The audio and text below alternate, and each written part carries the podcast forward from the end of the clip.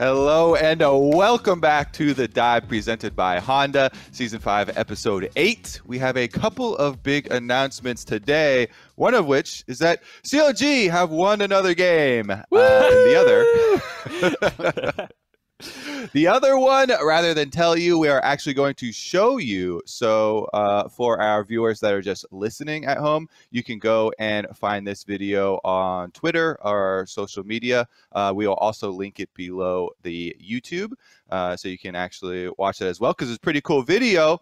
Uh, and we're going to show it right now.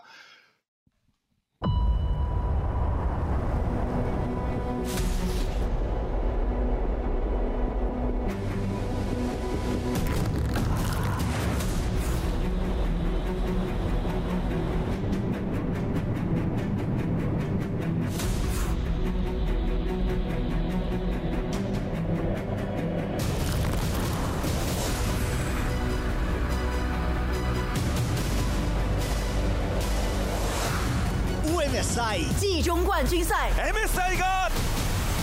MSI is back.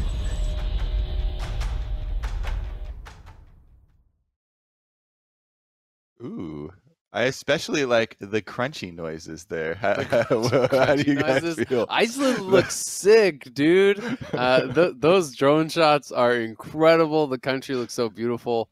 Uh, I am really, really excited that MSI is back. Outdoors especially bad. Especially after not getting it last year. Uh, I felt ba- so bad for Cloud Nine. We will see if they can make it again this year. But that's right. MSI is back. Uh, the location is Reykjavik in Iceland. Uh, the venue is very hard to say. Um, Azael, uh, you may take over now with uh, perfect Icelandic pronunciation. Oh yeah, 100 percent. Where- 100 what- perfect. where the will games will be played at Lagardasjol Indoor Sporting Arena, where the historic match of the century, century, century, jeez, uh, 1972 World Chess Championship was held. Teams will quarantine upon arrival in Iceland for health and safety of our players, staff, and local residents. Uh, the event will not be able to accommodate a live audience, so that is a bit unfortunate. But I'm still so happy that we are going to be able to put in on this event, Yeah. despite the fact uh, that there is still, you know, a global pandemic going on. Of course, things do seem to be getting better uh, with vaccines coming out, but of course, the the players' health and safety is paramount here. And uh, you know, from everything I've heard about Iceland and how they're handling the pandemic, it seems like cases are very low there. It seems like one of the safest possible places they could have it, and it's also a good time zone. So I- think it makes Yeah. a lot of sense to put it there.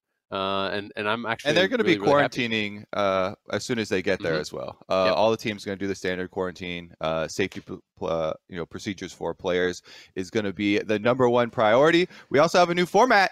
Uh, guess what? No more play-ins. Uh, all teams are going to be thrown into basically a giant. Uh, group stage here. All 12 teams uh, are going to be here. They're going to be split into three different groups of four teams. Mhm. Uh, these are going to be best of one round robins. It's double elimination, so they all play each other twice.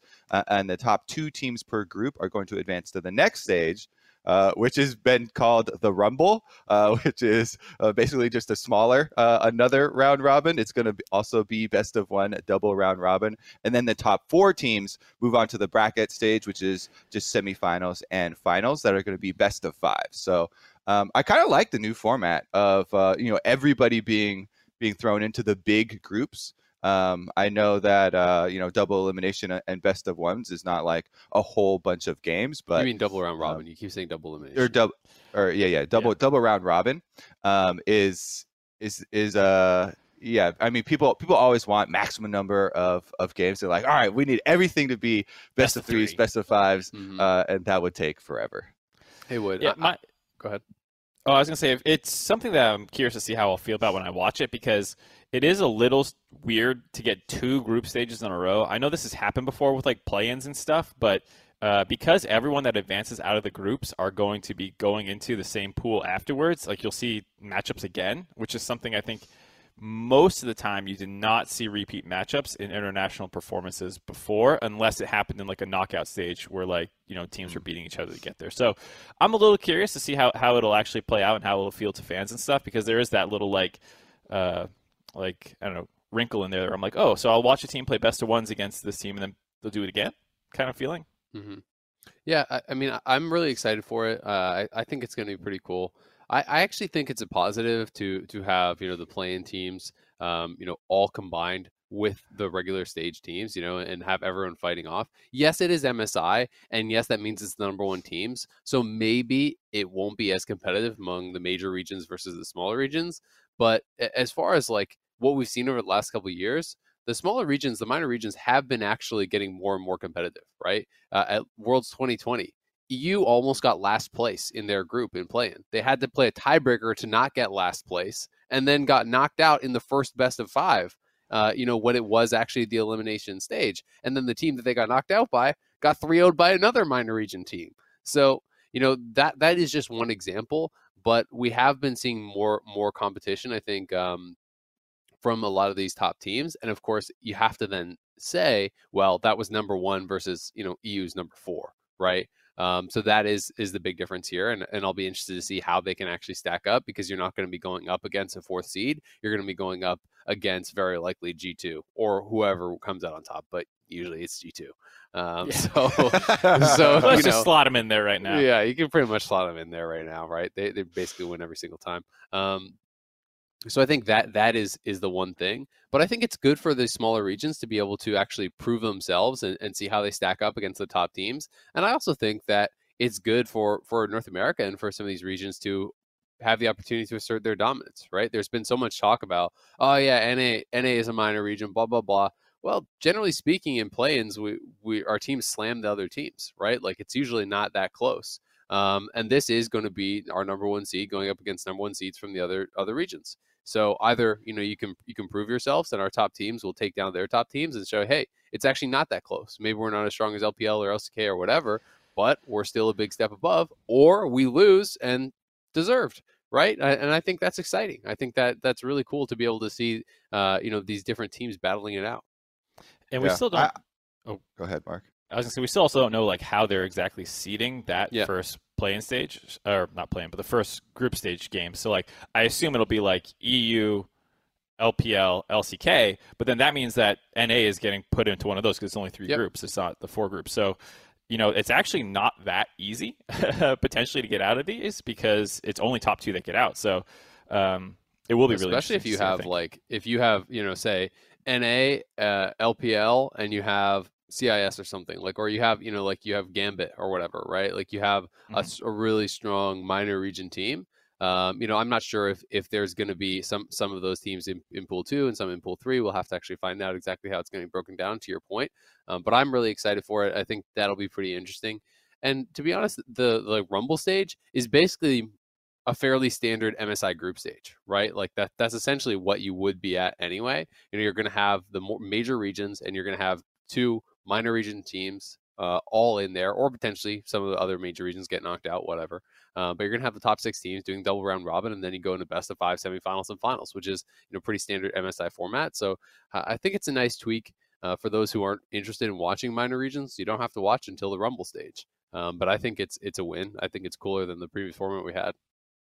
Yeah, and I think the the solution to you know people that don't want to watch the the minor regions uh, play is that now they're going up against the major ones, and it's it's more exciting because there's more trash talk on the line. There's always this this cloud hanging over. Yet, like if you win, okay, that's expected. Good job. Go to your room. Finish the yeah. rest of your homework.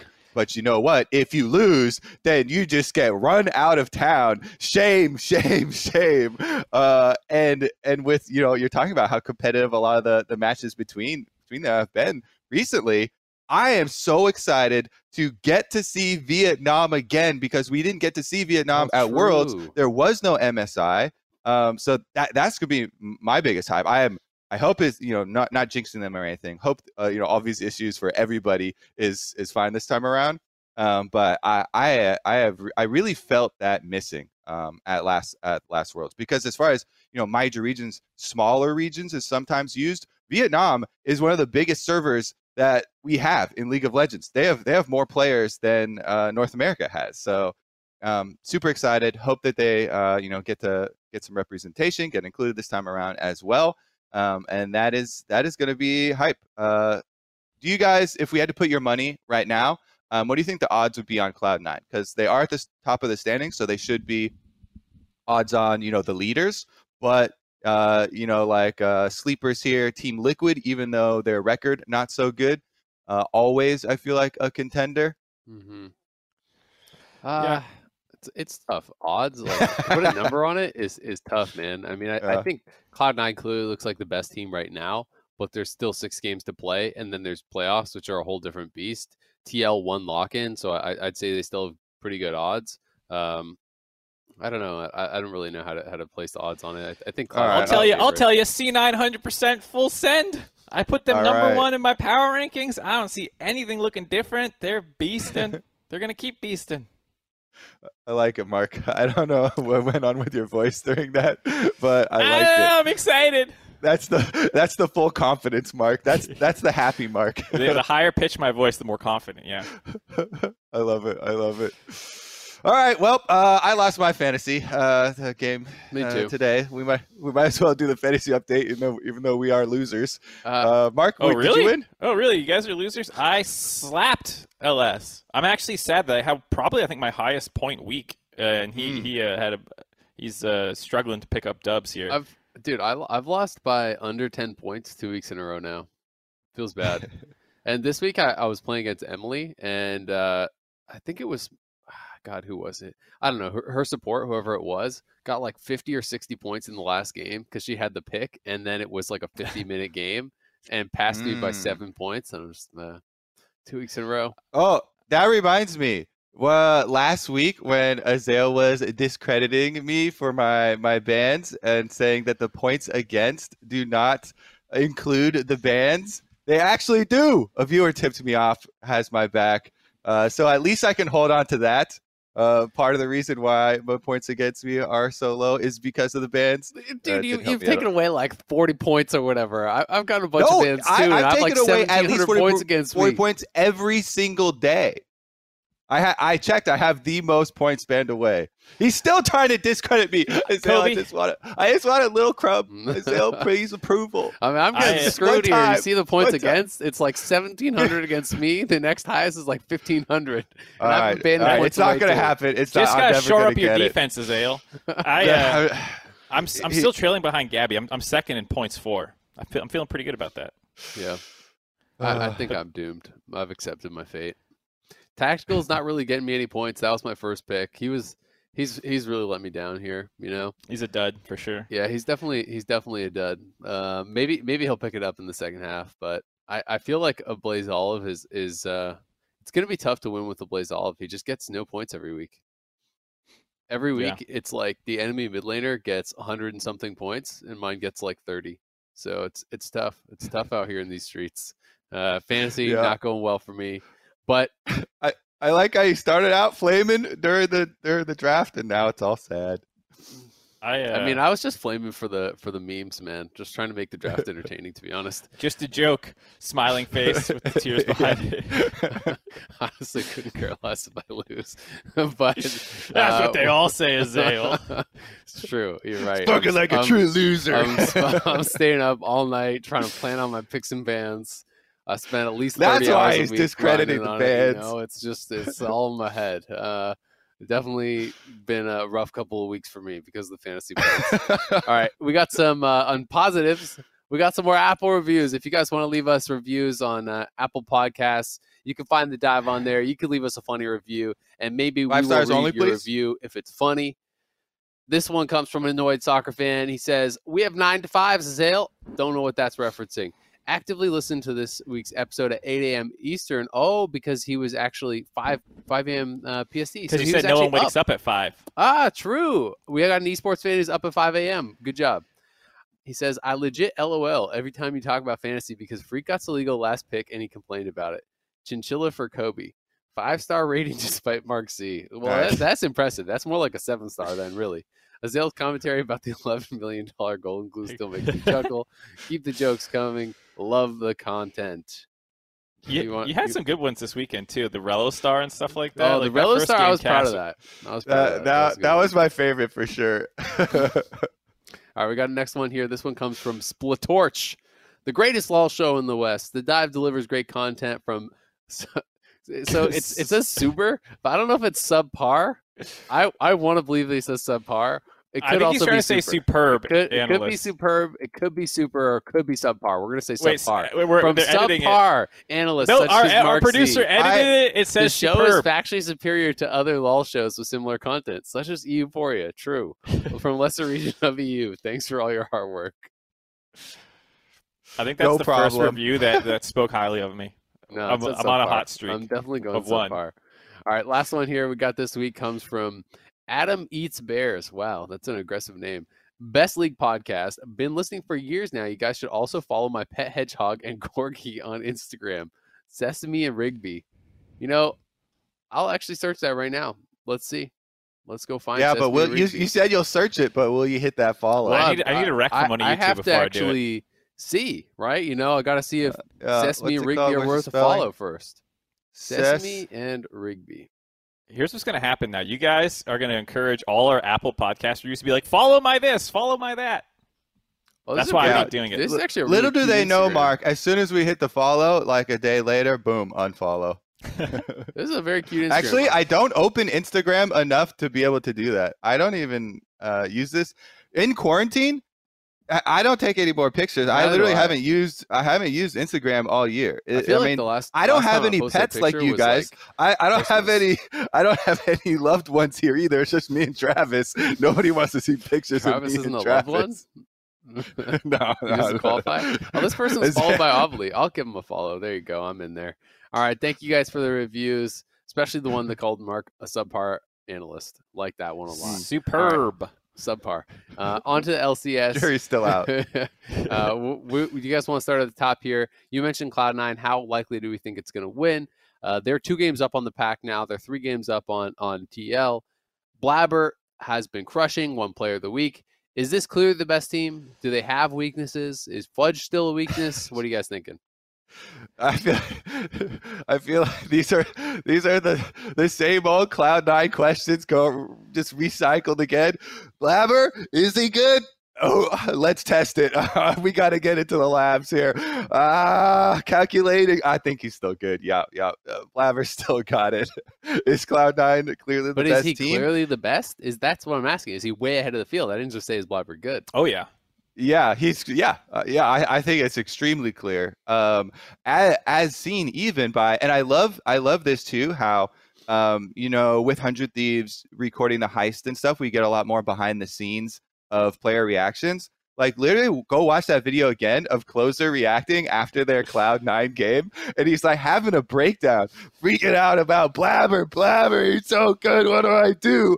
And Closer is one is one of the other best jugglers that we have here, uh, and Thieves right, one of the one of our top teams. Oh yeah, Mark Mark disagrees. I Um, do. uh, uh, oh yeah, Mark Scott, uh, special stats by the way. I saw him uh, in the stats channel loading up on some ammo. I mean, we don't have to do that here. I got Hotline League later. I'm, I'm, Okay. I'm ready we to can go do to it both. war. We can we can we can get it. We can get into it later. Let's focus on C9. Blabber is, I think, the best by his in his role by a significant margin, uh, Yeah. like compared to other roles. Like AD, you can debate maybe. Oh, You're saying Sven? the biggest difference FBI? between number one and two of any role. Right. Hmm. Yeah, I think every other role you can at least have an interesting conversation. I don't think it's really close for Blabber. I think Yeah. he's early MVP candidate. He's the most important player on the best team right now, or at least the best performing player on the best team right now. Um, so I, I really do think it's Blabber, and um, I, I think uh, C9 is looking really good considering I'm like I'm still at the point where I'm like, is this their peak? Can they keep getting better? Like I, I could believe it. They can get better. They better. I I want them to peak harder. Did you hear uh, Fudge's interview? It was pretty good too. Um, it, it was definitely it definitely hurt a little, you know, uh, where he starts talking about how yes, even though we are better than everyone in NA, uh, that doesn't mean we're good. We still need to be better um, because they have their eyes on international competition. So um, they they truly are are focused on MSI, are focused on uh, you know representing North America to the best of their ability on international stage as well as winning uh, the LCS.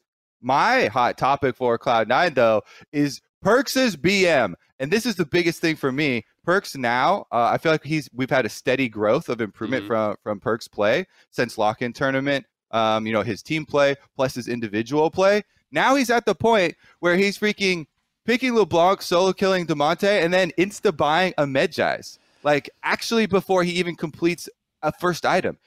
first item Mejai's is the most BM thing that a mid laner can do to you, especially after he just solo killed your ass. Like, holy man! You know what's more BM? You get this- solo killed and then you buy it.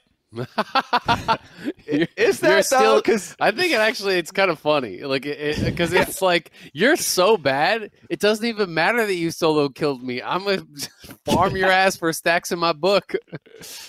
But but uh, then still you're just like all right you, you just got solo killed so th- i think i agree with Azael. like it's really funny then but it's more bm to like yeah. Yeah, it's, that's hilarious. To be like, I'm gonna keep doing this to you. Get like, ready. he's si- he's Strap got a lost chapter in, it, in his inventory and i go like what the f- he just upgraded his dark seal into a mejai's comes back and it's um, thematic, right? He's got the book and he's got the chapter, so you know that goes together. It's synergy there.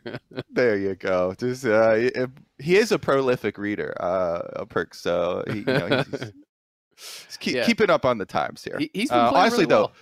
That, uh, yeah, it's big for their team. I mean, he got he got two solo kills, I think, on- on Damonte in that game. The level two one looked funny, but uh, I was casting that game, and I I felt pretty strongly that this was like a fairly standard play that Damonte did, where he just kind of got his, his bluff called. You know, he moved up to the top top side of the river, right, where his jungler was playing on that side of the map. And so often, mid laners will do this in a losing situation, but they step towards the brush, and the other jungler's like, "Oh, sorry, sir. Okay, jungler's there. All right, backing off." And Perks was just like, "Nah, I don't believe it. just you." sat on him and auto. I don't think the jungler's there. Just gonna keep going. I have my flash if he is, but dude here, that's fine. I can flash away. You know, you're playing a Zero. You're not. You're level two or whatever. You can't actually do anything if the jungler is here, so it's fine. I'm just gonna call your bluff. And I thought that was actually really smart.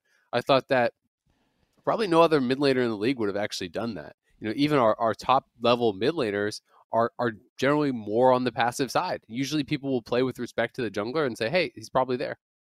Yeah, that that was definitely good by Perks. Uh, I will say for the other side, he could have uh, Azir could have just flashed over the wall. Yeah. Um, instead of trying to walk back, so he- would have got him. It would have been like, bam, burned your flash. Uh, and that's a good good play. You know, call, called the bluff, got the summoner spell out.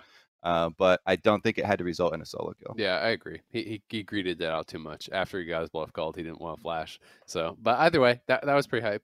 Um, I still I still think I have the concern about Fudge. You know, um, you know, Jack had his tweet like Fudge hater is pretty quiet right about now and stuff. And Fudge has been playing a lot better than Lock-in. You know, I'm fully on board with that. Uh, but but I still do feel like when Fudge has a good game, it feels like it's because of Blabber.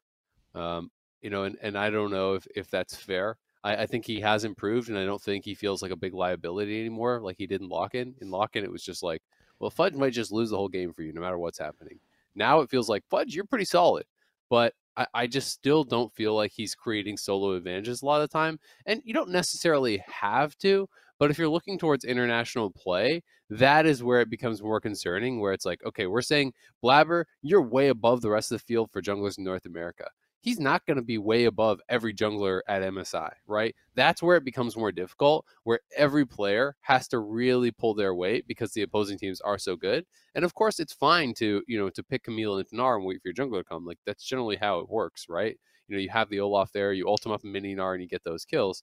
But if you cannot create your own advantages and if you're you're able to be exploited in the 1v1 that's where there is still a little bit of concern for me um, but there's still lots of time to grow for fudge and if he can continue this level of improvement week over week then maybe he can be you know in a really good spot come msi Yeah, I uh, I don't think he's a weakness. You know, like like how we kind of talk about him Yeah. in, in a little bit. I think he's he's not their best player. He's, He's more middle of the arguably now. their worst player. But like you have top two players across the board nearly in every single role.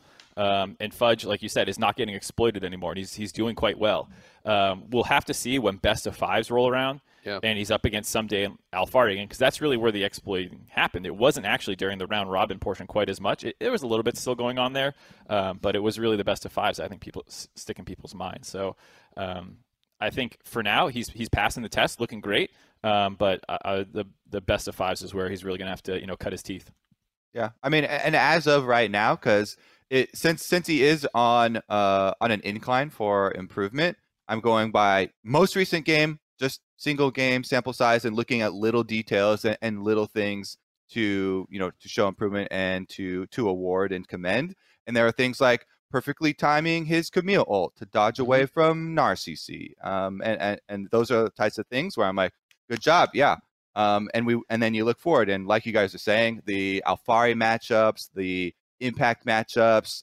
Um, I mean, and this was against Ssumday, so uh, these are the type of matchups that you're you're looking for those little things in, and uh, I think definitely deserves credit.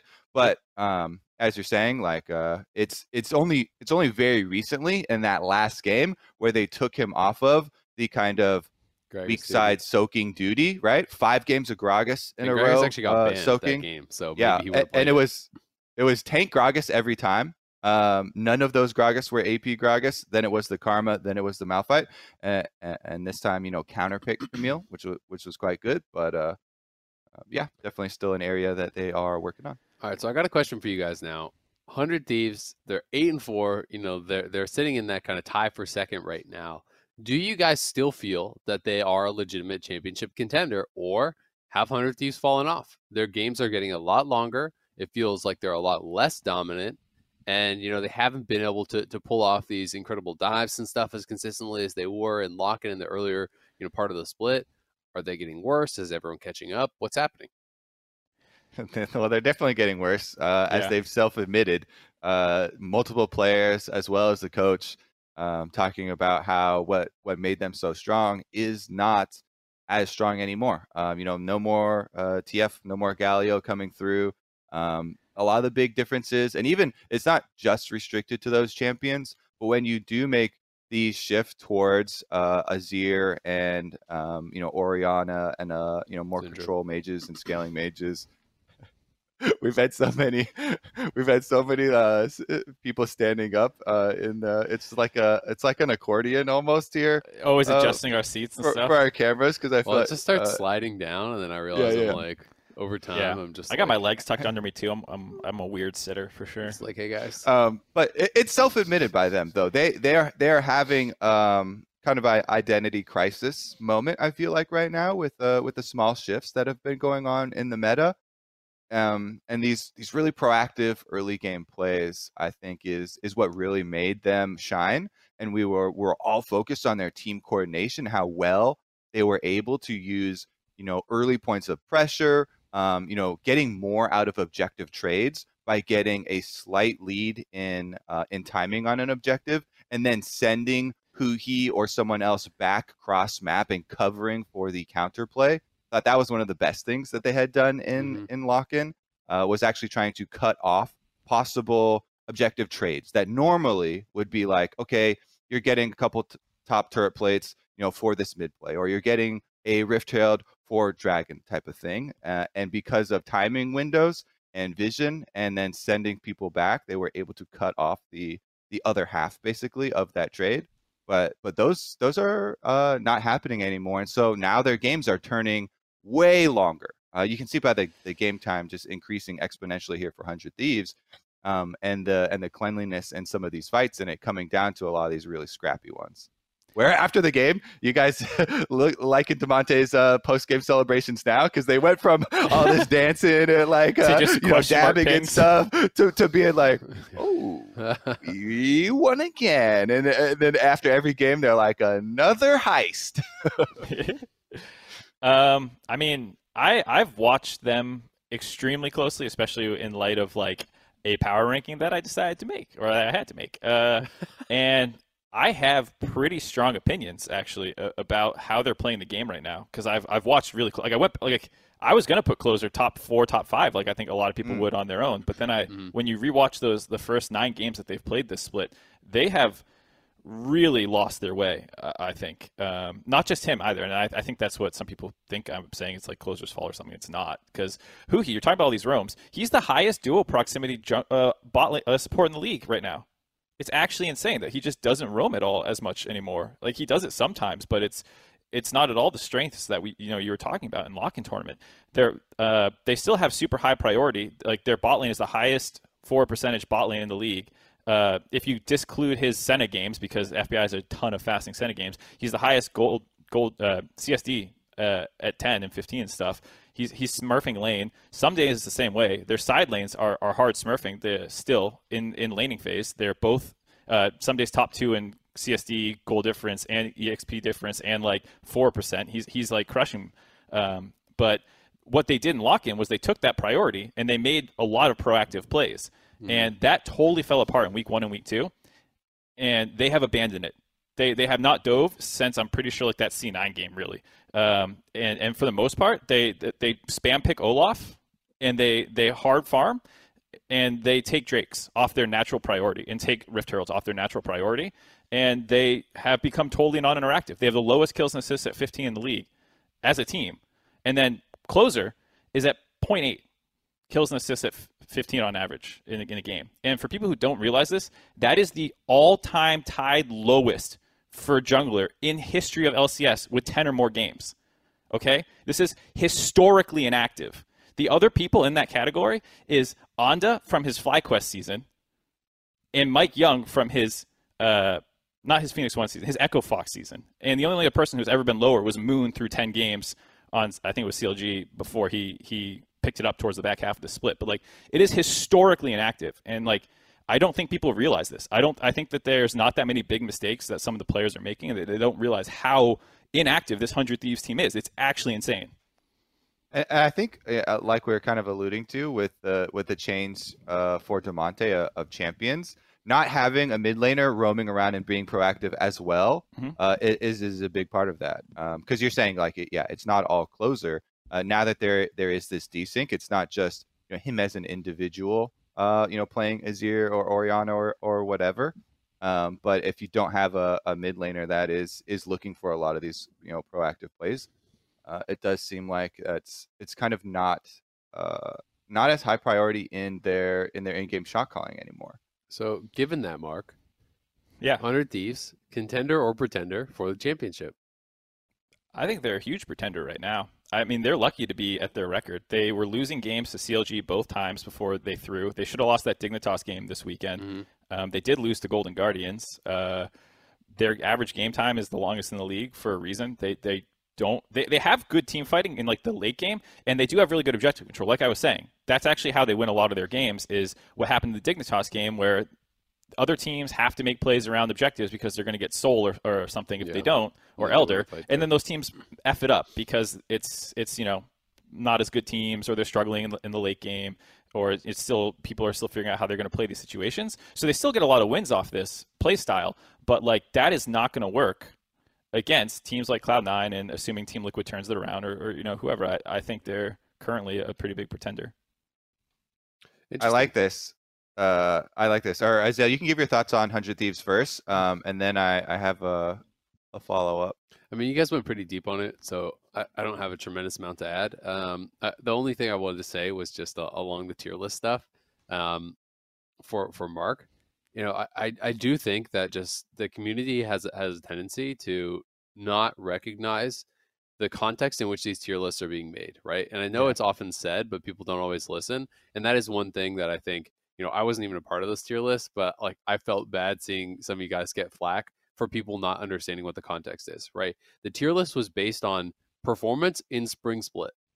Nothing else. No lock in. No lock in, no historical, nothing else, right? So that that I think is is the missing thing, and I think that people tend to say jungle tier list. All right, who's the best? Okay, Blabber, Santorin, closer, uh, Spica, okay. Sven, Spica, Dardoch, Sven, whatever. Yeah, right. Like you know whatever order, but you you you have your historical implications, and people do that without really examining the performance for for like this little isolated uh, blurb and that's not a thing that's unique to to your tier list here this is a thing that happens with tier lists all the time um, because we are trying to do them for like doing a historical one isn't interesting because guess what? Everyone agrees same, this, it's everyone agrees right? It's the same people that are going to be at the top of every single one uh, and that's why you know we we used to have really contentious ones with mid lane where it's like oh okay Bjergsen's had a bad first couple weeks and they do a mid lane tier list and he's number four and people like you're an idiot and it's like well actually he's only played eight games and he hasn't played that well um, so I think that's something people should keep in mind with the tier list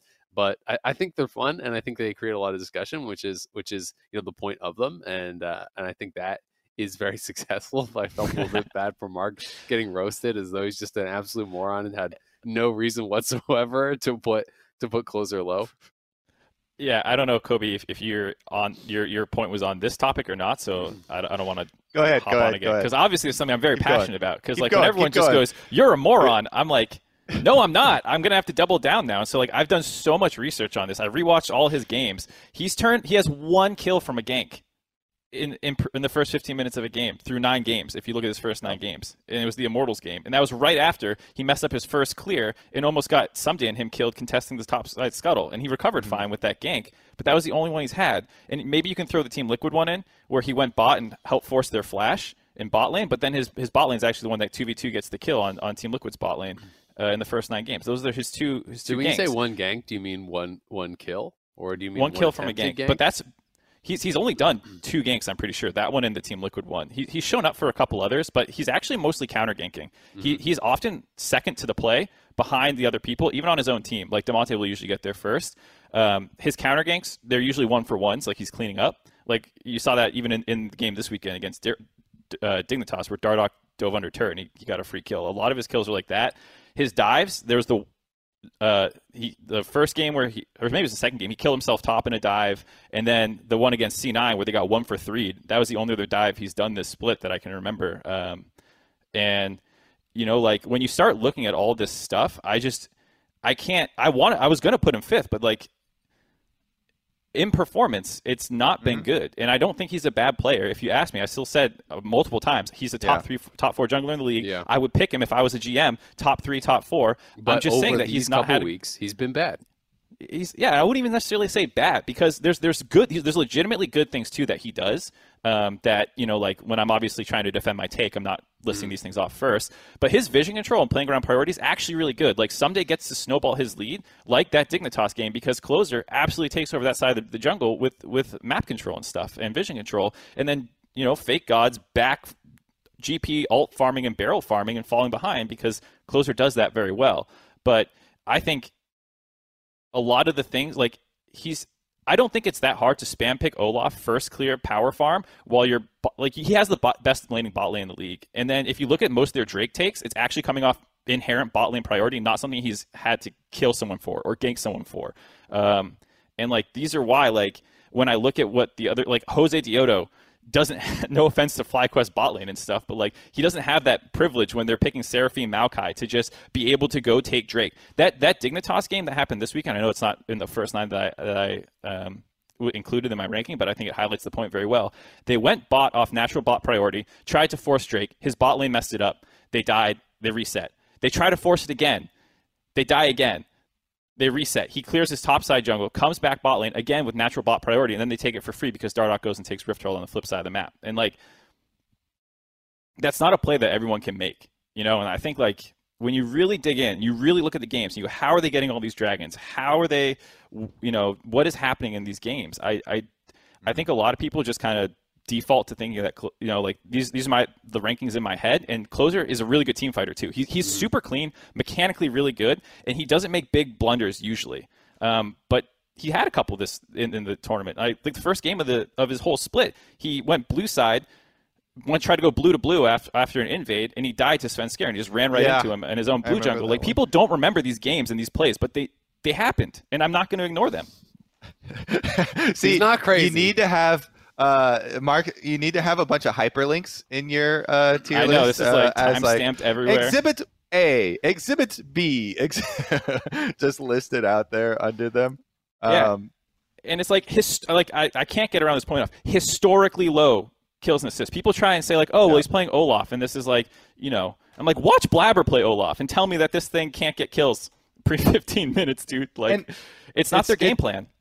And it's funny too because people everybody recognizes um, that you know this difference in hundred thieves and how they're kind of stumbling now as a Mhm. team uh, in this mid game Yeah. and yet because like you're saying like i know these players i have these players associated in my head how good they are you know relative in this league uh, and so when you see that visual of uh, of a ranking then uh, Yeah, and I mean, I don't blame the people who are on Twitter and they see Dominate's crop tweet of, of the power ranking, uh, you know, and then go, Mark's lost his goddamn mind. I don't blame anyone who does that because, to Azael's point, you know, that's like it's clickbait, you know, at that point.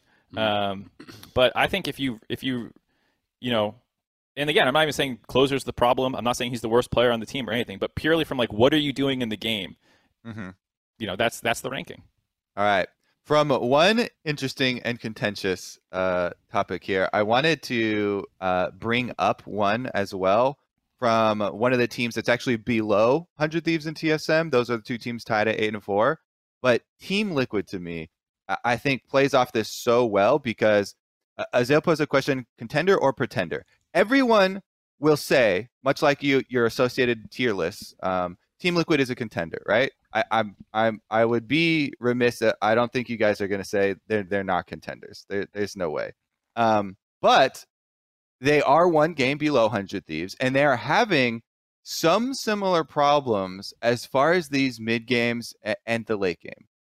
Team Liquid has amazing early game stats. They are still blasting a lot of these lanes. Um, uh, you know, uh, bottom lane ha- has started to get some kills as well. You know, tactical came under fire for some of his team fights, a lot of positioning in uh, in some of the games. Uh, Alphari is still uh, is still a beast in the top side. Uh, they even showed up again, getting him counterpick. Uh, I know their game versus Immortals. They basically reversed everything that happened in the in the first matchup that they had with Immortals, where Revenge got counterpick, a solo kills Alphari, bottom lane uh, counters the Senna Tahm Kench with Blitzcrank, Kai'Sa. Uh, they go with the super aggressive, you know, Pullman getting the kills on bottom side early, and Team Liquid reversed the entire draft and actually reversed the entire game. And, and, beat them in the same way that, that, that they got beaten. Um, so so they are definitely you know looking back, taking notes, you know, coaching on on some of these previous games, and yet there there are a lot of these games where uh you you know people are getting picked off in the mid game. Uh, they are they are misexecuting in, in team fights. What do you guys see as wrong with Team Liquid right now, causing them to be in the middle of the standings where where nobody thought they would be? Lock in champs, spending a bunch of money, roster undeniably good. Um, what's what's the take here as far as you know that compared to 100 thieves on this contender pretender scale where right out of the bat you're like okay 100 thieves for sure pretenders but I- am pretty sure you guys would say that team liquid are 100% contenders um, for for me I, I think you know it, it's not always the same thing that's making them lose for starters uh, I, I think that when you look at some of the earlier games you know we even heard Alphari talking about this like I think it was just a little bit of cockiness, you know, not having respect for the other top laners in the league, you know, blind picking Ken with Aurelia up and, and these sorts of things and getting dunked on by Revenge. And, you know, they've, they've had a few games like that where he's just like, well, I'm just going to blind Ken and then I'm better than you. And it's like, well, turns out kind of weren't. Like you may be, but how much? but like you know, it's like maybe you are, but well, not that much better. You know, not to offset the matchup. Um, so I, I do think some some of that was cockiness as far as like some of the Alphari performances. To me, the thing that stands out, and I, this isn't to pin everything on him, but I think Tactical has had a really bad split. I think Tactical has been pretty bad overall, al- almost the whole split. When you even compare to Lock-in, when you compare to Worlds last year, when you compare to you know Summer split last year, uh, it feels night and day to me. He feels very inconsistent. I think that they're they're much less dominant as far as their their duo. Um, you know, compared to what we saw in Lock-in, where they were just like slamming everyone. Um, but also, I just feel like he consistently is is making individual errors. When I think about the Tristana game, where they built this whole comp around him, he just like randomly walks mid and starts attacking the tower by himself with no one around him and dies and then goes mm-hmm. back mid lane he's like walking through the river um, instead of walking through their own jungle with no vision and no one around him and dies then he walks into a galio in a, in a team fight who's channeling taunt in full vision and dies and it's like and then in the final team fight people were giving him a pass for this one and, and it is really difficult to be fair because it was like what Hecarim and something else can't remember. They had a lot of dive. Kai'Sa, something else. And, it was it was yeah. Kai'Sa and Hecarim that dove him. Uh, but yeah. he died without Buster Shot. He died, and he did live for like a second or two. You know, after getting out of CC, and he was still fairly healthy and didn't actually Buster Shot disengage anything. You know, his positioning wasn't great. Is that one on him? 100%? No, of course. You know, it's it's a team effort to peel for your AD, right? It's not just on you. Uh, but I but I don't think that that game was the only game. I think even even in the game that he just played that they won yesterday, they had this skirmish. It was against what Immortals, I want to say, uh, where he yeah. basically just like took a one v two in the river while he was moving up to his team instead of just trying to like run to his teammates. Uh, that basically ended up with CoreJJ then trying to turn around and get back to him. And by the time CoreJJ got back, Well, tactical is like 10%, so he dies, and then CoreJJ's stuck against the Senna, and he dies too. And I just think that like it's not as though he's playing horrible all the time or anything like that. I'm not I'm not trying to put that out there, but I don't think he's playing anywhere near uh, the level that he had been before, which I thought was like really, really high, really, really high level of consistency. Where now I, I feel like I see a lot of mistakes from him in team fighting. I feel like I see a lot of mistakes in positioning, and it just feels like mental errors and stuff. So uh, I think that's that's certainly contributing to it. Would you place him eighth on a performance-based tier list, despite being top three or four in your mind? I don't know. I don't know about. I don't know about eighth. eighth. Yeah, there, Yeah, I know. there's I think- having to go- good- So, so I was gonna say, I think the junglers are a lot closer in the middle. I think there's there's some AD carries and uh, some it's like a more spread out. Yeah. kind of yeah not doing so well. Um, but Yeah. yeah. I think that, and, and I would also say that I feel like um, you know you talk you talk about closer not really being being active and not really being involved in stuff. I don't know what actually Santorin's stats are in the early game, but I I feel like when I think about what he was doing for FlyQuest last year. I felt like he, he was involved in, in early ganks and early things so much more often than this year. And I don't know if that's just like a product environment where he's like, I don't have to because all my lanes are going to win, um, or or if it's a, a playstyle thing or what. And I'm not. I, I would have to dig into the stats and, and kind of look back at the games. But I just last year I felt like he got so many like level two ganks on champions that people weren't really expecting it, and always was really known for his like really creative pathing and being so surprising with these early plays. And he pulled those off pretty consistently, and I can't really think of them doing that at all this year. So I think it's a combination of things. Yeah, I'm with you. I think um, like if I, I think like tactical draws the most attention because it's been the most consistent. Some of the bigger mistakes, but like there was a, a week or two where Jensen was was making a lot of errors. There was like the Alphari ones we already talked about. Um, Santorin had that Nidalee game where he was like missing spears on stun targets. You know, like I think across the board, people on Team Liquid feel like they've had a bit of a hangover from lock-in tournament, which does happen sometimes, like from MSI to this. Um, so I think maybe there's there's some of that going on. I, I don't It's know, though, but um, it's- Lock-in wasn't like that. It's It wasn't right at the start grueling, right? year, right? Like, yeah, Yeah. I, I don't know, but I think one of the reasons that they get more of a pass than say Hundred Thieves in my book is because Hundred Thieves, when they were jamming in lock-in tournament, still lost to C9, um, whereas Team Liquid, when they were jamming, won the tournament. And so, like, if you look at like, okay, well, first they have to get back to that level before they improve from there. Um, and there, we've already seen a higher peak out of, out of Team Liquid, which I think is why there is that little bit of extra, um, you know, community breathing room that they're giving them. Kobe. Looks like uh, I've been looking up uh, the jungle proximity for Santorin. He is he is currently middle of the pack uh, for Team Liquid, uh, a little bit Uh, on the low side. Yeah, he's still tied It's- or tied for third, fourth, and kills and assists at 15. Mhm. It- Um, it's forty percent jungle proximity. Highest is forty four percent. Yeah, he Uh, hasn't, he hasn't lowest been is bad by any means, so. but it just kind of stood out that I, I'm not yeah, recalling as he's many second in goal dominant difference. because I felt He like his early largely- was so. He's so actually second in forward percentage for junglers. Yeah, Um, I, I actually think he. I put him second on my, my tier list. I actually think he's he's been Oh. um, pretty good. Excuse me, he's third in gold difference at. fif- Well, I don't know anymore where, where they were based off last weekend to this weekend because I had nine games versus 12 game sample size, so it goes around. But Yeah. I, I think he's been he. I to your point, he's not been the FlyQuest borderline early game like guy. yeah who is who is dominating. But he, I think he's been been solid. How you I guys- would say uh, just uh, just on the little adding bit on the tactical thing. I I um I was kind of sad because I was so hyped up last year.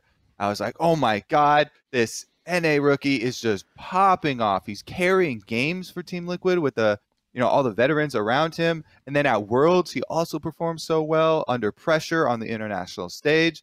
And I was so excited, um, and we kind of touched on it a little bit last week, but there's been little bits of like he did an interview with Travis. They did a little touch on it in their Team Liquid squads of like burnout and and um, you know so, some other stuff. They're they're all trying to work on as a team, um, and so I really hope that we that we see a, a good bounce back from tactical because. Uh, that's what I got a lot of my NA talent investment in. Um, you know, him, him, Blabber, Spica, uh, all, all these Vulcan. guys, uh, Vulcan. Uh, you know what? Even even now that the the OCE players are are residency, I'm claiming FBI as well. So, what about the other teams that are kind of sitting up and around the top? You know, we have Dig, EG, TSM that we haven't touched on. you know, that are sitting either eight and four, seven and five. Uh, are any of these Yeah. teams you think legit championship contenders? You know, I think Dignitas was starting to to get a lot of notice. Uh, then they kind of had had a couple more uh, unimpressive games where people were like, oh, okay, maybe maybe we were right, maybe they're not that good. Uh, but they had actually started picking up quite a few wins. They had beaten uh, a number of good teams. You know, do you think any of these teams are really are kind of contenders? So this one isn't interesting to me because I want to um, place their contender bar at not contender for championship so that I can then say they are contenders because I feel like people All right, want let's place to it deduct at semifinals then, to- top four. Pe- yeah, people want to deduct so much points from this dig team. They it just feels like so much of the community is like they just want to stuff them back down there and like get back down there where you belong. Quit popping your head up here into the top of the standings. Uh, be, but but I can't. Yeah, like you say, okay, maybe semifinals. Uh, you know, something like that is, is more reasonable because I still would not, you know, legitimately be able to like with confidence be like, okay, so yeah, they're a contender for championship, but they are contenders for overperforming everybody's expectations for this team for sure. They are they have legitimately been playing team fights very well. Dardoch's early games have been going extremely well for them. A lot of the team fights are going way better than people thought. Um, you know, especially looking at FakeGod and, and Soligo. Um, there definitely have been some brain fart moments, and I started cracking up when when Azael called this out in, in their most recent game, where it is this huge comeback victory for CLG, and one of the breaking point team fights is Tristana. I think she had a skin or something because the explosive shot charge was really bright to me, and the first time around watching it, I was also like, wait a second. Uh, how did he die? And, and then I go back and look at the replay, and I'm watching it back for an analyst desk, and I'm like, my God, this explosive shot charge it was on Renekton's head for a full duration. It was not popped by Tristana's hands. Yeah, Okay, Soligo that just timed out, and and Soligo like lives this initial you know thrust from CLG, and they're chasing them back with four people, but he's like. 250 HP a year or something, and he's Yeah. walking next to the Renekton with an explosive charge that's at like you know one below maximum, about to explode for a good two seconds. And I'm like, oh my god! Watching the replay, you're like, get out of there, man! Duck! Get out! Like, dive! It. Run! Run! But like, and and it is like it must have been a skin or something because it was it was definitely hidden within the rest of them, but it was super bright. And then that thing explodes, and I start laughing. The wor- the worst part about Uh. it was it gave because it gave uh I think it was Turtle or whoever the kill gave the enemy Yeah, Tristana it's Turtle to kill, Tristana. which gave him a Yeah, reset, reset, jump yeah. away and actually survive when he would have died Yeah. too. So it was so bad. But like that is that is like a that's the thing you find in review. That's a okay. I wasn't like you know looking particularly probably looking at the Tristan, not at his own character. my guess. Exactly. There's some in co- in call in comms. This is within a team fight. They're like chase, chase, chase. Um, and and like I said, I, I even you know looking at the first time around, it, it's kind of hidden. It's a little bit brighter. Um, but I do legitimately think all those things previously listed for Dignitas have have been really strong. Um, and definitely a lot better than people expected, uh, given the lineup. So I think they deserve this credit. Um, maybe with the EG contender then, bar Mark? being a bit lower. Don't What do push me to EG. that? I'm talking TSM when you asked who I think could actually Okay. be contenders. TSM Mark. because I don't think it's EG, but I think TSM could be. Um, they they swapped their play style a little bit this weekend, which I, I liked. The you know they went more one through one, more early game with Jay Syndra, um, and I think both games their their one through one was actually not that bad. Um, it felt like other things were going wrong uh, for them, and overall, I, I like to see them branching out. I said a couple weeks ago that like this feels like a team that's going to be two steps forward, one step back. I still feel like that. Like um, and I- think overall they're going to keep getting better. Do they get to the point where they can actually contest C9? I don't know because right now they are still, I feel like, a, a fair amount behind. But um, I, I do think that they like SwordArt's playing better. Uh, Lost is playing. I think the whole team's playing better. I think I, I'm actually largely positive on on TSM. I would probably put them Yeah. like if I was power ranking third right now, maybe in, in the league. I want to refer to our TSM section last week when I was talking about okay, they needed to stabilize. Like this team needed to have a direction, and they found that. Uh, Huni playing more conservative topside, lots of tanks for them, initiation. You know, between him, SwordArt, and Spica, much more coordinated. They cleaned up a lot of the small timing window issues and some of the communication there. Power of Evil getting a lot of resources, hard carry, um, you know, mage player from the mid lane. Great. Now when are we going to see them you know start to branch back out and i actually really love that it was immediate like the, the very next week this this last week they they start putting Huni on Jayce again they start doing some 131 uh, as a team trying to trying to actually move beyond yes we stabilized we feel confident now let's actually try some more styles let's try some more carry tops and even though they did lose the second uh, Jayce game uh, on top side there with Huni, I thought it was I thought was off of some good some good counterplay and some good pivotal moments. They still had a lot of good setup with it and were able to get um, you know some good advantages. And and one three one um, those types of comps are definitely the more difficult to pull off. So I do still uh, you know like the direction and and I'm and I'm also positive. Mm-hmm.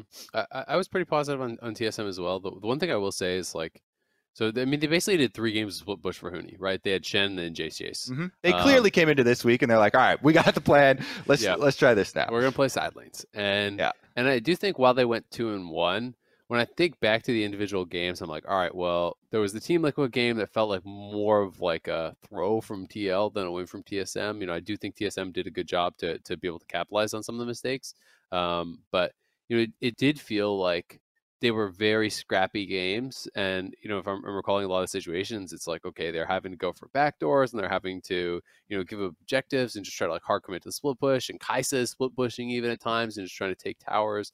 Uh, you know, it felt, it didn't feel like they were like super controlled games. I do think it's, it's a positive to your guys' point to be, you know, stepping out of that comfort zone a bit because now it felt like, okay, you've created your identity, you know, Huni weak side play towards SwordArt instead of SwordArt playing towards other lanes and and that's how it's going to be and i think Huni's improved massively when you look back to lock in and and even the early weeks of spring he has gotten much better so i think that is really promising i don't think that the the games they showed this weekend as far as the split push style were like super impressive but I think that if they can clean that up, it's great to have an extra style under your belt. And I'm still agreed that I think they are contender. I do think that they're, you know, a top three team right now, and, and that's pretty cool. Work on uh, work on keeping enemy junglers out of uh, smite fights um, for for objectives. Uh, that's definitely always a, a team game there. Mm-hmm. Yes, um, you know it's always great to have a clutch clutch smiter, but Spica's um, also. Yeah, I was gonna say Spica's smites have been insane this split, and it was like that FlyQuest game when Josedeodo got the smite off him. I was almost like shocked, you know, for the the soul point. Uh, I, I was like, wait, that never happens. What what was that? Mm, he's got those young hands, man. He's he's quick with the smite. Uh, EG, EG is is to me. I feel I'm feeling more and more like it's it's kind of pretender, just because the team just doesn't seem to be able to really get consistent enough, and I think that is a, a legitimate concern. It's just the fact that when you're looking forward to best of five, I don't know that they could string together enough good games to beat one of these top teams at a best of five. Like that's my legitimate concern.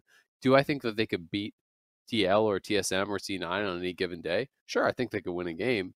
Um, but I, but I think it's it's becoming problematic that they don't seem to be able to string together these games, and they do feel like they are kind of falling back into the to the very up or down. It's like super reliant on Jiizuke. It feels like if Jiizuke is having a good game, then they can have a great game. But if he's not, uh, things seem pretty difficult.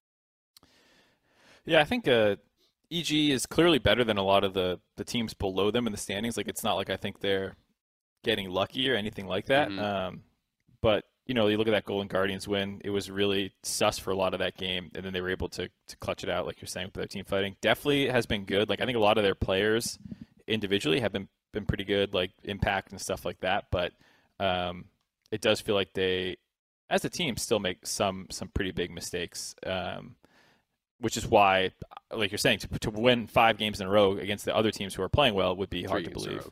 Yeah, or excuse me, three yeah. out of five. I, yeah. I, I mean, uh, I feel like um, to to confidently put, um, you know, but aside from Cloud Nine, because that's one I think we we would all be pretty confident in in any matchup, um, in giving uh you know extra extra weight to. There there definitely is a, a decent amount of variance with mm-hmm. with any of the other matchups of these top teams. I do like the point of even though EG had were on a three game win streak and they lost one game this uh, this weekend. So they did get you know a decent amount of wins on the board.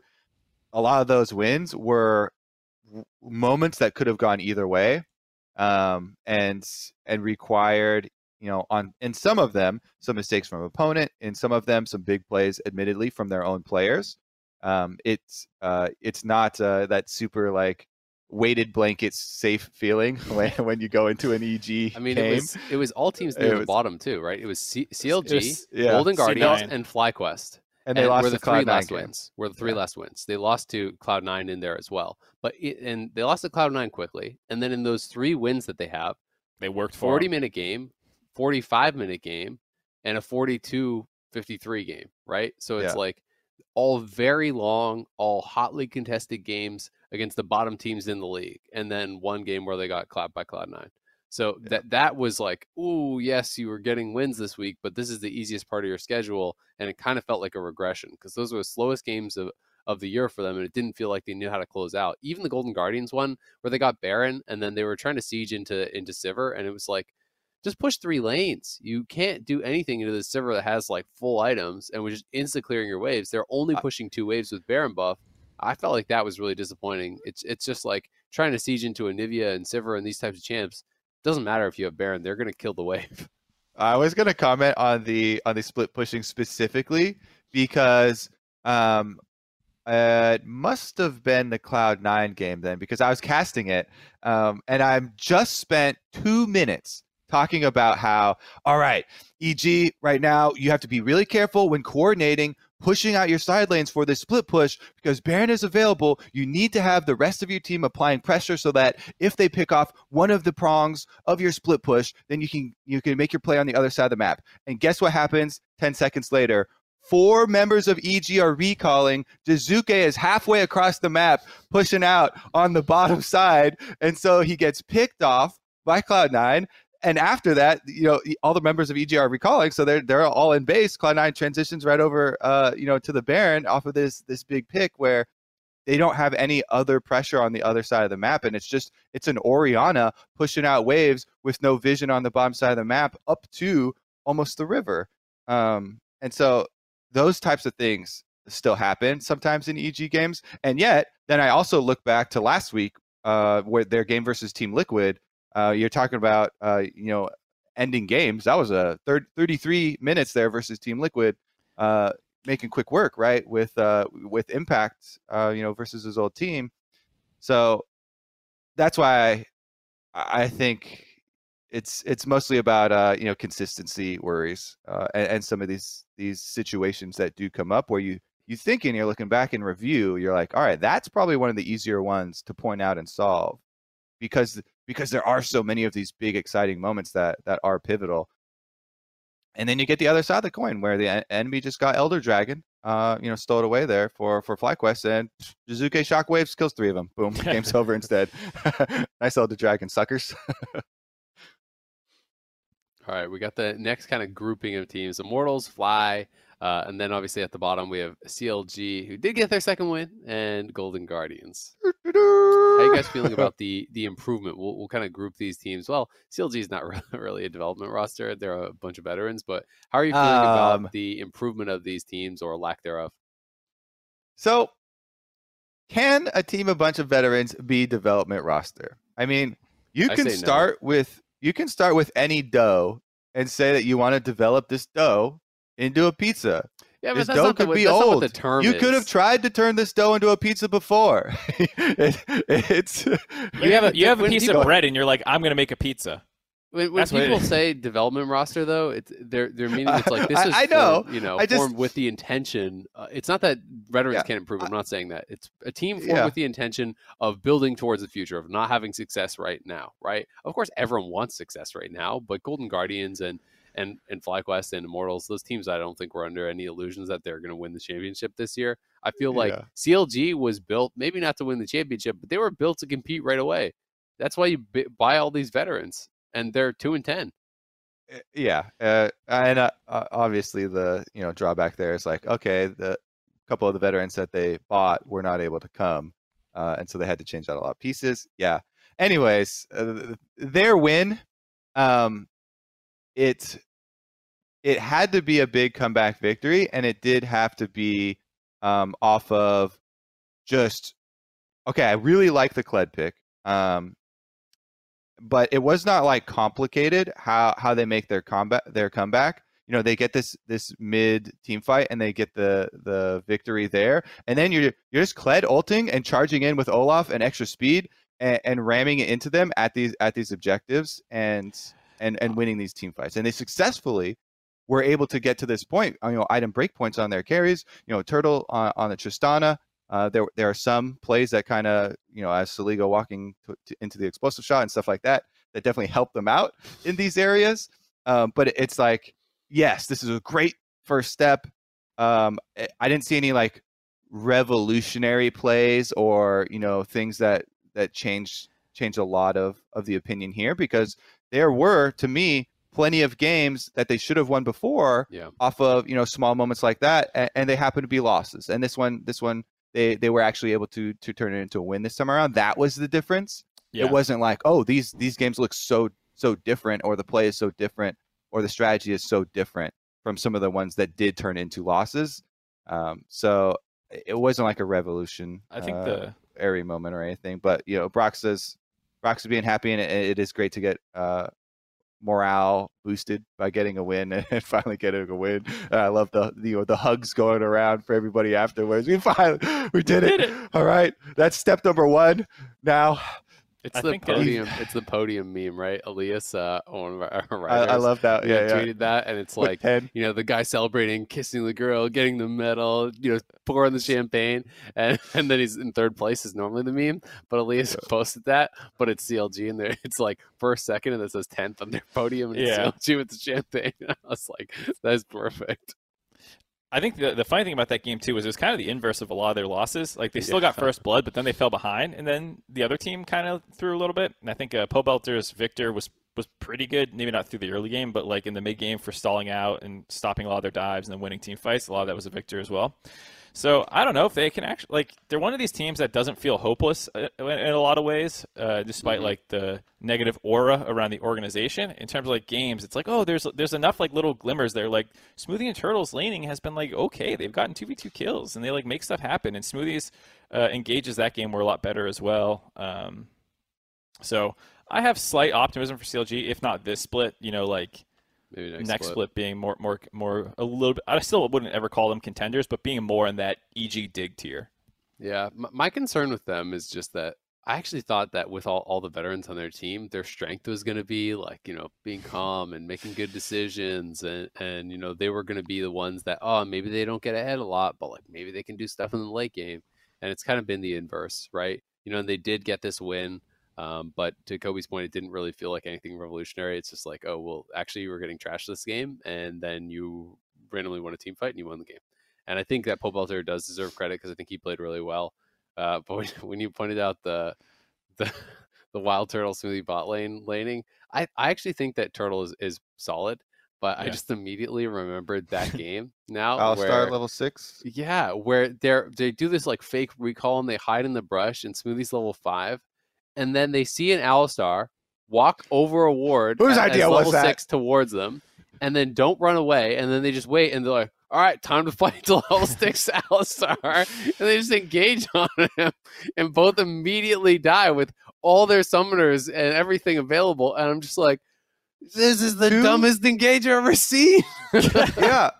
And again, like we were saying last week, we're like, all right, this this is the team yeah, invested heavily in experience Yeah. and veterans. You know, that looked like a decision that is made by someone who has not played a lot of League of Legends. It does not know like what's going to happen. Cow is. Let's find That- out. doesn't know what's going to happen when an Alistar level six walks into you. And by the way, the uh, Smoothie was uh, Rell Level was level five at the point, so he also he didn't have his ultimate. So like, you, you're like, all right, you know, let's find out in the next episode what happens.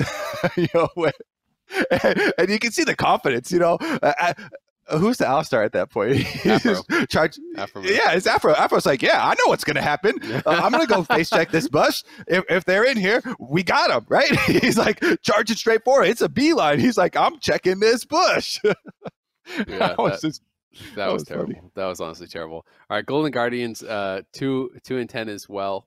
But it feels like people feel very differently about them because of the way that the roster was built. You know, same record as CLG, but you know, you, you have a couple collegiate players. You got some guys fresh out of academy, so it feels like, hey, you have two wins. You had a, a lot of games that actually could have been wins, uh, including I think a couple this weekend where it did feel like they kind of kind of threw the ball uh, a little bit and dropped the ball rather, I should say. Um, but I think overall, I feel okay about Golden Guardians. I feel like there has been some improvement. Um, I do think that you know it was nice to see the Iconic Lilia game where he was actually having like an active game where he was you know attacking lanes and getting involved. I think that's something that you know is important to see because I think Iconic was one of the guys that when we look back to lock in, people were pointing at and be like, "Hey, you're pretty good," um, but he has been very one note for me in the LCS. You know, it's just been like, all right, you're really passive, you farm it up, and then you show up to fights and you play pretty darn well in team fights, right? Um, but even when drafts demanded like more jungle attention, he didn't really give it. So that that felt like a bit of a divergence when he played pretty proactive on the Lilia. So that was nice to see. Um, I think as far as Niles, he still has a lot longer of a way to go. Like he he feels like he's just kind of getting exploited almost every game. And and the biggest thing for me is he just feels like he has a lack of understanding of how to control the waves. And that is something that he is getting exploited on so hard by these top laners that know exactly what to do, right? He's playing against Ssumday and Impact and Alphari and these guys, and he over pushes waves and can't get it into the turret. And that feels like it happens almost every game against the top players. Is he actually just doesn't know how much am I supposed to attack the wave? Do I do it now? And he tries to sometimes go for like these two wave crashes instead of three wave crashes and stuff like that, where he can't fully get it in, and the uh, opposing laner like holds three or four minions outside of his turret, and he's like, "Well, what do I do now?" And then he starts getting traded on, he gets ganked, you know, and it kind of snowballs. So I, I think that you know Niles can improve, and I think that as as he gets more like coaching on his laning and actually understanding the minion waves, um, hopefully we will see him dying a lot less because I think he he dies so much because his waves are always screwed because he didn't know how to push them. Yeah, I was gonna comment on this when you're talking about um, Iconic's early uh, presence, uh, and he, because I, remember clearly that he, he goes to gank topside, um, and, and we're talking about this exactly as it happens. And we're like, oh, here, here it is. Um, that exact gank is where you know he he goes for the gank. Um, and Niles leaves. There's like two or three minions that Impact immediately on Renekton. Walks up to get aggro of, keeps them from going all the way into the turret um, Iconic finishes his recall behind blue buff in enemy jungle, lays down the wards to see uh, when enemy jungle is going to come. But the, the recall completes, he's out of there. You know, top and jungle. This is this has to be both of you full attention on minion wave management. It, Mhm. it is also a jungler's job um, to to help with this. Um, up, yes, it's the wave when you're screwed. it's it's mainly it, it is mainly on the uh, you know laner to communicate it also, but junglers should be, are are so used to this as well because um, you, your laners get left in these uh, you know types of spots uh, and they're just absolutely screwed. So even though there is a ward back there, because the recall completes, uh, Impact grab grabs the wave right in front of his turret. Uh, you know, here comes Olaf. Yeah, you see him, and, and so then he has to give up so many CS, and he, you can see he's the the panic uh, set in, and he's like, "Oh shit, it's happened again! Uh, is there Renekton with the wave position and an Olaf up here? Like, uh, now, now what do you do? Well, well, now you're screwed." Uh, I want to give a quick shout out to the Immortals FlyQuest uh, midlaners for being, you know, the two of the newer NA mids getting starting time. I- I think uh, Insanity and Palafox have both been decent overall uh, this Mhm. split. And when we're talking about development, like both these teams have bright spots that I'm looking forward to see where they go. Josedeodo, I think, is actually really good. Uh, his biggest issue is like late game team fighting. He sometimes gets a little uh, trigger happy and gets in in the middle of a scrap that he shouldn't be. Um, but overall, I think both those teams for what they're trying to be are are in decent spots. Um, I, I would want to see a little bit more out of FlyQuest. I, I thought they'd be a little bit higher, but it's still not not terrible or anything. Yeah, I mean, I think for FlyQuest, there there has been more of a, a learning curve, or, or whatever you want to call it, than people expected. You know, I I expected Palafox to be better out of the gate. I expected their bot lane to be better out Yeah. of the gate. One thing I will say though is I feel like I've seen a clear improvement from from the FlyQuest bot lane, um, and I think Palafox is getting better too. I, I think that you know when you look back to those early weeks on both in lock-in and as well as the start of spring split, you know Diamond looked like so hesitant and looked like unsure of himself. I think, and, and a lot of these champions, you know, even when he's playing engaged champions, he, he wasn't always you know pulling the trigger when he had to. And I think that that for the most part is gone now. You know, I don't think that they are dominating, but I think that it's nice to see players playing with confidence, right? And you know, in the FlyQuest win that they had, who was it against? TL? Someone I can't remember. Um, they had they had a big win this weekend. I, am struggling to remember who it actually was against. Um, but you know, there was like the Relo Star play, right, where he goes in and he he misses all his abilities and everything. But and I was like, oh no, is that going to kind of like you know blow up your confidence? But he continued to go in, and every other engage he had the whole game was really really good, right? And and I think that's what you need to see is you need to be able to shake off a bad play, you need to be able to shake off a bad moment, and continue to do your job, right? And don't doubt yourself when you see the engages. Doesn't matter who you're playing against. If this is what you're supposed to do, if that's your job in the game, you've got to be able to go for it. You've got to be able to you know find those moments, especially as a as a support where often you are the one your team is relying on in this meta to engage, whether it's Rell or Alistar or whatever. You've got to see it that split moment. He stepped too far forward. All right, we go right, and you need to be able to have confidence in yourself to to pull that off. And I feel like Diamond's developing that, which for me has been fun to watch. Well, perfect timing then, because guess what? Honda MVP has arrived, and with the jungle nerfs, that means that other roles have a chance to step up. We're just talking about mid and support. So, who are your next two most impactful mid support, uh, uh, you know, combinations that we have in the LCS? Um, or who, who who is just basically would be your your Honda MVP mid plus support as a combo? Oh, okay. So specifically as a duo, Mm. I mean, CoreJJ Jensen, I guess, right? I, I just think that I still think CoreJJ is, is so insane. Um, I, I think that Perkz and Vulcan, th- those are like the really obvious ones, but those are the ones that really pop out to me. I think Perkz has gotten so much better. I still think Vulcan's playing really, really well. Um, I'm trying to think how much they actually like play together, though. I do feel like TL, it's it's less about like Jensen and CoreJJ grouping up, and more I'm just like, well, those guys are really good. That's a good combo to have on your Oh. team.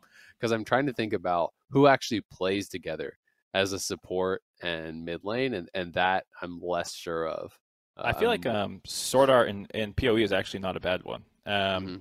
uh, SwordArt does have a lot of roams, and a lot of them are towards mid lane. Uh, and you know, PoE is a, a player worth investing in um, if you can get him get him ahead or whatnot. Uh, so I, I would say that one might be one of the the more enticing mid. Yeah, Yeah, I, I- I think those are all. I think those are all good callouts. I was gonna say if I could reverse two weeks, I could go back in time. Uh, I'd love to say Damonte and Huhi, uh, because those are two of the most proactive mid jungle. You know, constantly making dives and creating plays for the team, roaming across the map. Um, but uh, probably probably off the list for the last couple weeks that we have seen from them. Uh, pretty good answers there, uh, fellas. Shall we? No, I missed. Pretty good answers. Eh, uh, I'll I'll give you. I'll give you credit. I mean, it, it's just one of those things. I think it's easy to name who you think are the best. It's harder if you haven't thought about it and, and actually looked into how much people play together. Because normally you think about mid jungle duos, you think about bot Yeah. lanes, you think about you know top jungle. Mid support is kind of an oddball duo that I don't really think as much about. Right? You know, it's it's yeah, exactly. the game isn't played as much around those. Usually, it's just like, okay, do you have a support I that roams think- mid a lot? and I think too, um, part of it, part of it is like they don't have to be making the plays together. Um, Mm. I, I think part of it was aimed at who who are the next ones, like as a team that both have you know players in these two positions that that do a lot of that um, you know movement because because jungle got nerfed and they're they're trying to look at okay these are the next two roles that move the most um, which is ki- why I was kind of thinking uh, back to the earlier Hundred Thieves days, and I was like, well, um, you know, that one that one would have been a shoe in because uh, that was when you know all this TF and Galio and stuff were for Damonte, but not so much anymore. All right, anchor question time then. Red Catone has a question for us Red on Cat one. summoner spells. Over the Red years, it seems like every system in League has undergone One- significant one word. change with the exception of summoner spells. Do you think Riot will ever change how summoner spells work?